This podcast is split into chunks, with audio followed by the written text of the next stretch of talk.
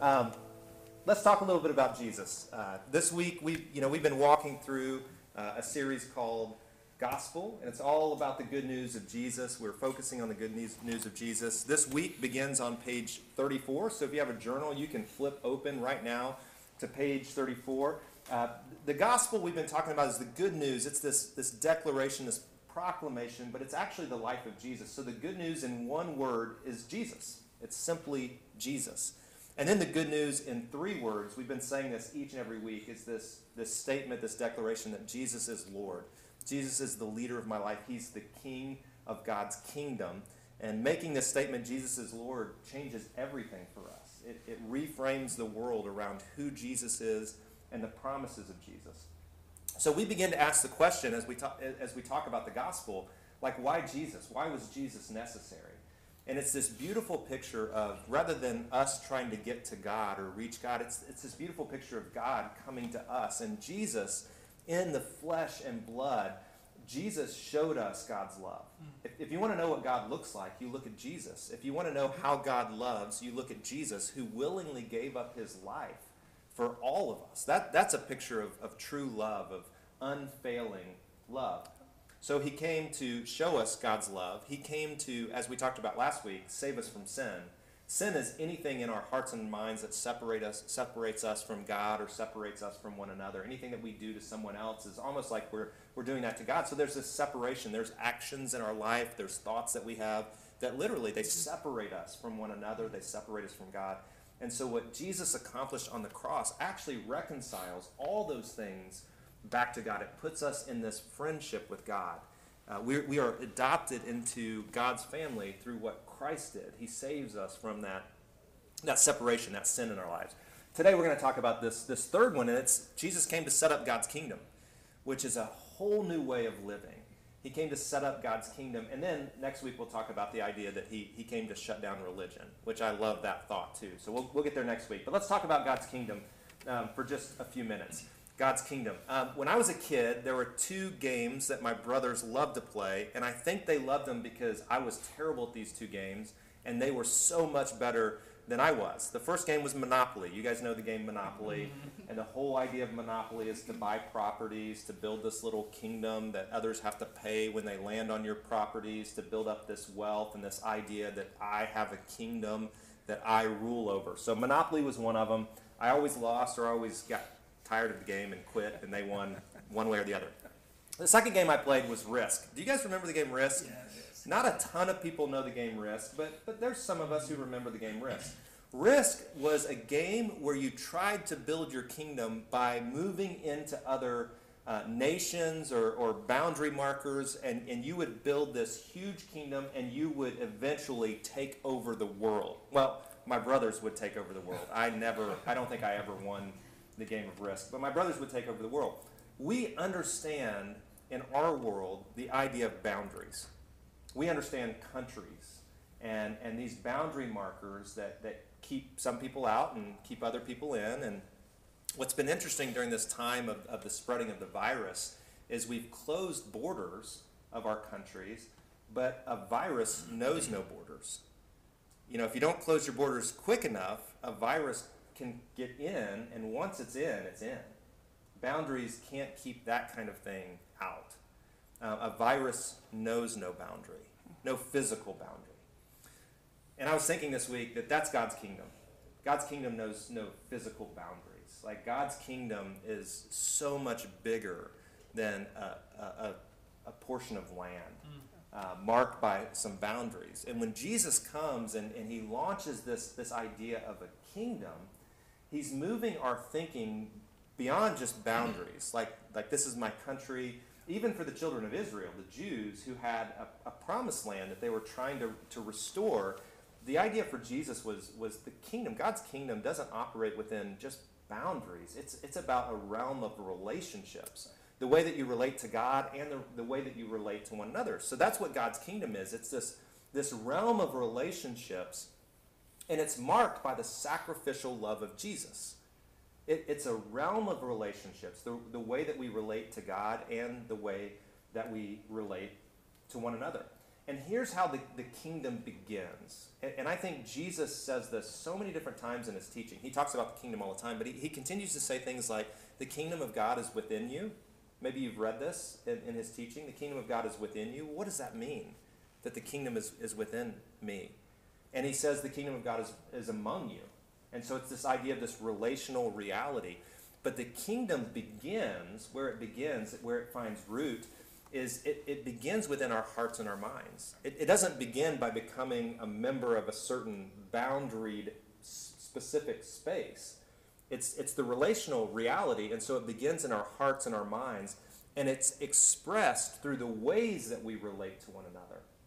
And again, it's not just relating to the people within our country or our state or our city or our church. It, it's, it's expressed in the ways that we relate to everyone and the ways that we choose to live our lives. The idea of generosity is a kingdom idea that, that it's not just about what I have or what I hold on to or what I share with my family. It's this, this idea that, that I'm going to live out of overflow and what God blesses me with, I'm going to bless others with. That's just one simple idea, concept. The same thing is true with grace. Like God gives us grace, and as kingdom recipients of that grace, we share that with everyone we come in contact with. Jesus doesn't just say, forgive the people who forgive you. He's like, love your enemies. You know, forgive those who hurt you or who have sinned against you. And, that, and that's the idea of the, of the kingdom. The kingdom always redirects us from some selfish ambition to protect ourselves to a uh, selfless, compassionate love, a sacrificial love for other people. That's the kingdom. So, when, when we say that Jesus came to set up a kingdom, he didn't come to set up a country, he didn't come to set up the promised land. He, he came to reestablish relationships that change the way that we live, the, the rhythms of our lives, and the way that we love, not just those who are around us, but those who are distant from us. So the kingdom of God is a relational reality. And Jesus talks about it all the time. In fact, many scholars would say it's his primary thing, it's his primary focus in all of his teaching. Um, and so I want to focus in on one that I think is really applicable in, in the world in which we live today, especially with what's going on. Now, I'm going to keep saying this. You guys are going to get tired of this. A few weeks ago, we were on the Sea of Galilee. um, and, and we, we tried to picture different things that Jesus was doing around the Sea of Galilee. And one of them was the Sermon on the Mount that Matthew really records at the beginning of his, of, of his gospel. So uh, we, were, we were on the Sea of Galilee. And if you can imagine Jesus and a, and a crowd of people on one of these hillsides, you can see a, a village off in the distance, a little city, but but if you can imagine Jesus on the hillside with a bunch of people gathered around him, and he's talking about the kingdom and what the kingdom is and, and how we should live as part of the kingdom. This is found in Matthew uh, chapter 5, 6, and 7. And I want to look at Matthew chapter um, 6 right now, beginning with, with verse 25. And this is what Jesus says. Again, I think so applicable to us today.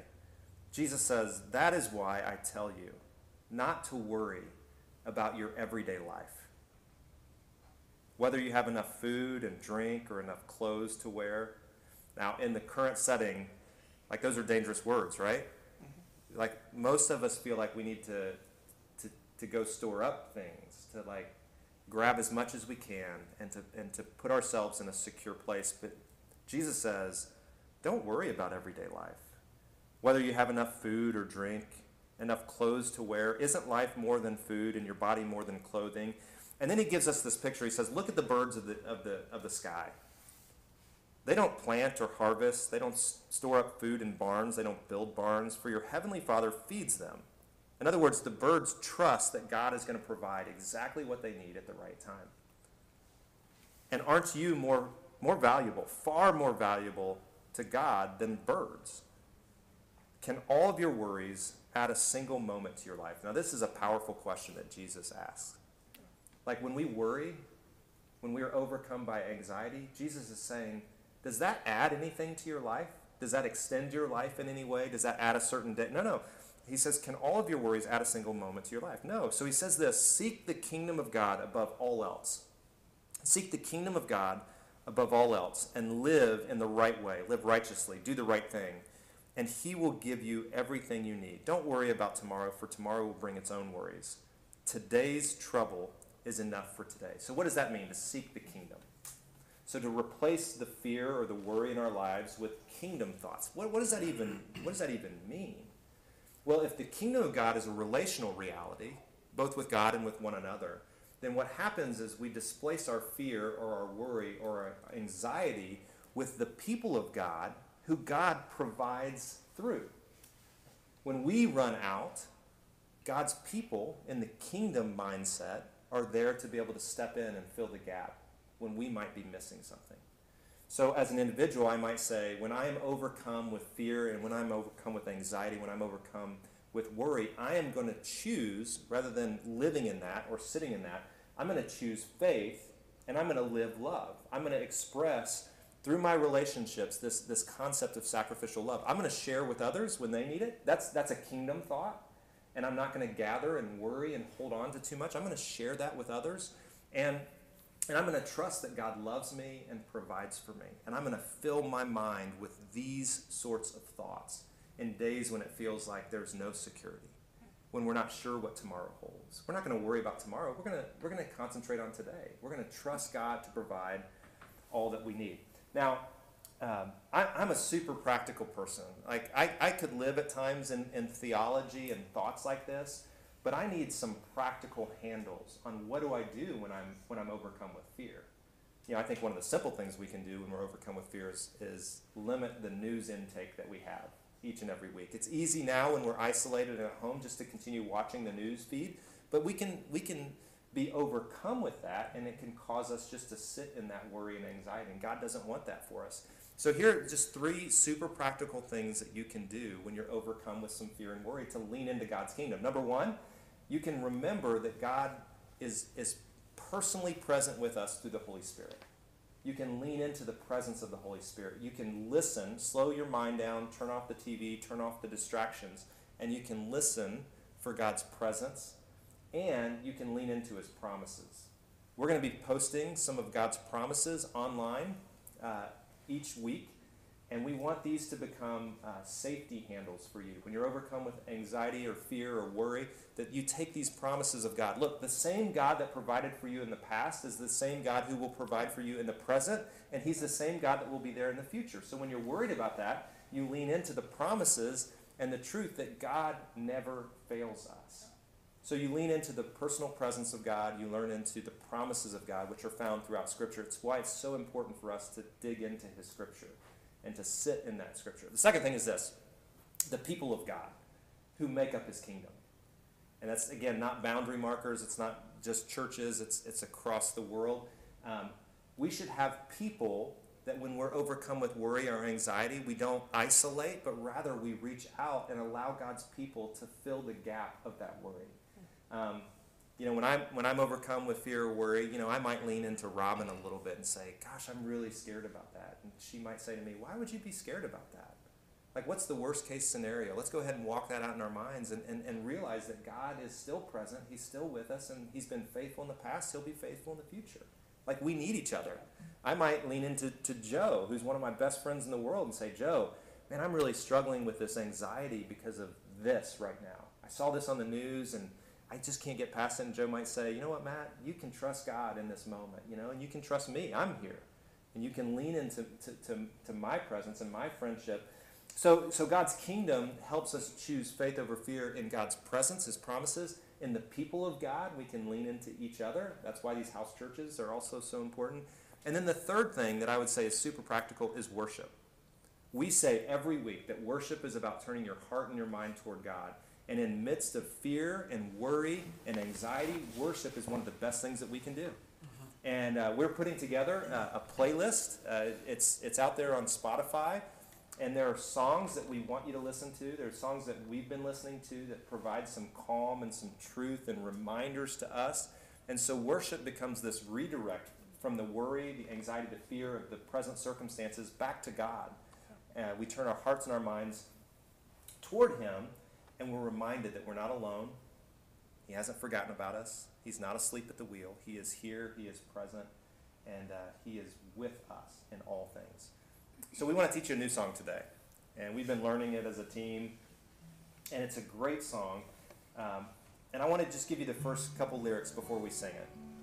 Uh, it, it starts like this hope falling down like rain, love that I, that I can't explain, and peace that stills my soul. Jesus talked about the idea that when, uh, when the Spirit comes and when the Spirit is a part of our lives, that there will be a peace that passes our understanding. Like when the circumstances seem unsurmountable, when the circumstances seem like we're going to be overcome, like it feels like the waves are going to crash over the boat of our lives, and um, Jesus says, no, no, there's going to be a presence, the Holy Spirit, and He's going to bring a peace that passes your understanding. Then the lyrics go on light in the darkest place, life even in the pain. It feels like I'm coming home. There's just something about going home that provides this stability for us, and the presence of God becomes that for us. So wherever the Spirit of the Lord is, there's freedom. Right? Wherever the Spirit of the Lord is, there is freedom. And here's what I want you to know today that wherever you are, that's where the Spirit of the Lord is. You know, the Spirit of God doesn't reside in a temple in Jerusalem. Uh, Robin was sharing this just a few minutes ago with our team. She was saying when we were uh, when we were at the Wailing Wall, the Western Wall, which is kind of at the um, the base of the Temple of the Mount, and there's so many people who, uh, specifically the, the Jews, who are there because they feel like it's as close as they can get to God. And there's this reminder that God is He's everywhere. He's not just at the Western Wailing Wall in Jerusalem. And guess what? God isn't just found in the walls of church buildings around the United States or around whatever country you might be in, Canada, Mexico. I mean, God's presence, when, when Christ uh, was crucified on the cross, God, God's presence was released in a new way. And I want you to know this wherever you are, that's, that's where the Spirit of the Lord is. And in that place, there is freedom and there is hope and there is peace as you lean into God's presence, as you, as you trust God's people, and as you redirect your worry into praise and into prayer and into worship. So, Father God, this in, in these moments, we, we lean into your kingdom, which Jesus taught about so much, this, this realm of relationship. You are ever present with us. You bring a peace you bring a hope. You bring a safety to us. So we lean into that. We turn our hearts and our minds towards you. We lean into God's people through our house churches. And we trust one another to fill the gap where maybe we we're missing something. When we're overcome with fear, we reach out to our people and we encourage one another. We provide for one another. And, and most of all, God, we worship you through your promises, which we're reminded in song and in scripture. We worship you. And uh, we take refuge in you. And we find strength in you. And we thank you for the promises that you will never leave us or forsake us, that you are with us at all times because of Jesus. And this is good news for us, God. So thank you for that good news. In Jesus' name, amen. We now have this light shining in our hearts, but we ourselves are like fragile clay jars containing this great treasure, which makes it clear that this power is from God and not from ourselves. We are pressed on every side by troubles, but we are not crushed. We are perplexed, but we're not driven to despair. We are hunted down, but we're never abandoned by God. We get knocked down, but we are not destroyed. And that is why we never give up. Though our bodies are dying, our spirits are being renewed each and every day, for our present troubles are small and won't last very long, yet they produce for us and in us a glory that vastly outweighs them all and will last forever. For the things we see now will soon be gone, but the things we cannot see will last forever. Now, that's a great promise. Yeah. A reminder that we are we're like clay jars, but God's presence is in us. His light shines in us and through us. And the clay jars that we are, even though we're pressed, we're not broken. We're not destroyed. Even though we fall down, we're not destroyed in any of that because God is with us. And we want to remind you of that today. You are in God's kingdom. When you, when, you, when you step in and you say, Jesus is Lord, you become a part of this relational realm that transcends boundary markers. It's not just about his promised land or a certain country, it's about God's people which are found across the globe. So we want to challenge you in this week to, to jump into your journal, check in with the people who are in your house church. Let us know if you're feeling isolated, if you need anything. Walk in the journal every single day. We can get one to you if you need it. There's the digital version. And then live love when you're given the opportunity. Be a part of the kingdom. Redirect any selfish ambition or selfish desire, redirect it to be become selfish or selfless uh, and sacrificial love, just as Jesus lived with us. And let's be the church. Uh, maybe not the gathered church like we like to be and we love to be, but let's be the church. Let's be the church out there. Let's share the light and the love of God and let's see his kingdom expand in these moments in ways that we've never dreamed of. We love you, McDowell. We're so thankful for you. I love that I get the opportunity to be one of your pastors. And uh, if you need anything, we're here for you. We hope you have a great day and we hope to see you soon.